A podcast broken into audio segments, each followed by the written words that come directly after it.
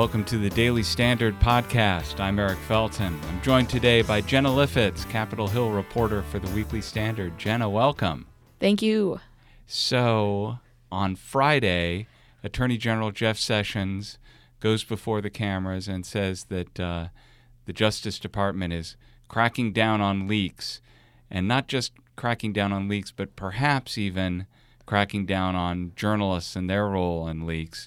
Uh, Attorney General Sessions said, We respect the important role that the press plays and will give them respect, but it is not unlimited. They cannot place lives at risk with impunity. So that got the press awfully worked up. Yes, it did. So, uh, Attorney General Jeff Sessions said that the Justice Department, as part of this wide ranging crackdown on leaks, the president has come out very strongly against, I mean, truly what is an increased uh, surge in, in these leaks of classified or not classified information. Um, Attorney General Jeff Sessions said that they would be reviewing their policy for subpoenaing reporters in a bid to obtain information about their sources to get to the root of these leaks. Conservatives were worried about the crackdown on reporters' role in getting information out when it was the Obama administration, which previously led a sort of unprecedented crackdown uh, on leaks.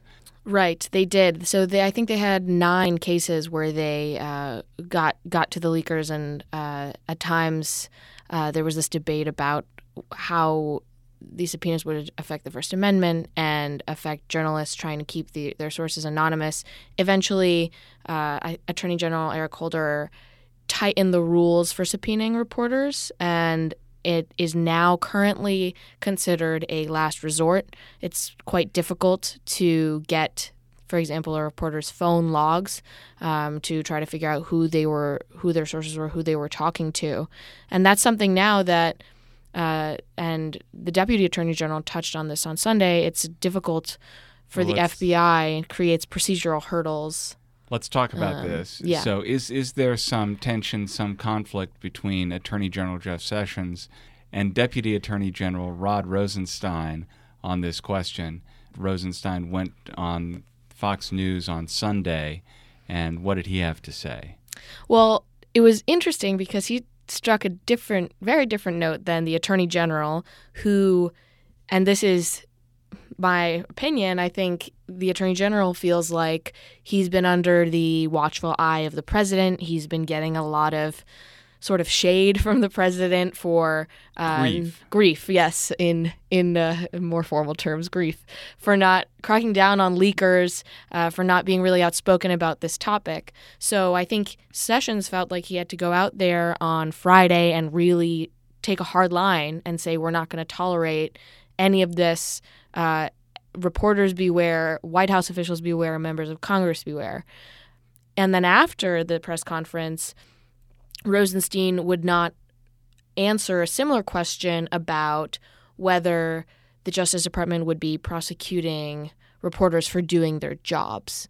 Now, on Sunday, in this, I think it was his first Sunday news show appearance, he answered the question and said, We're not going to be going after reporters who are just trying to do their jobs. We are after the leakers, the people who are actually potentially violating the Espionage Act, other laws, not the journalists who are doing their jobs. And there are very different kinds of leaks that uh, yes. one could look at. There's there's palace intrigue leaks. Mm-hmm. What did Steve Bannon say? Which are about, not illegal. Uh, which are not illegal. Mm-hmm. Um, but then there's something like, which was pretty much unprecedented, the leaking of transcripts of the president's conversation with the head of Mexico and the head of Australia. Um, those are things that have real consequences for how the U.S. can do business with people. If if world leaders think they can't have a honest and frank conversation with the president because it will be leaked, um, that does actually do some damage to foreign policy for the U.S. Absolutely. And I think that's why you have officials, even Obama era officials like uh, Depart- former Department of Homeland Security Secretary Jeh Johnson, out there saying that this level of leaks, both the quantity and the nature, are unprecedented. He said he doesn't know if he's seen some something that's bad. I mean, leaking transcripts of diplomatic phone calls gets in the way of diplomacy unquestionably and potentially threatens national security, which I think is the administration's concern.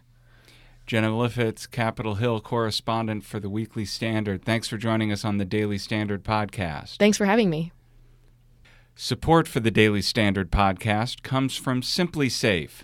A lot of us get excited for summer because it means going on vacation or spending long days at the beach, maybe taking the kids to an amusement park.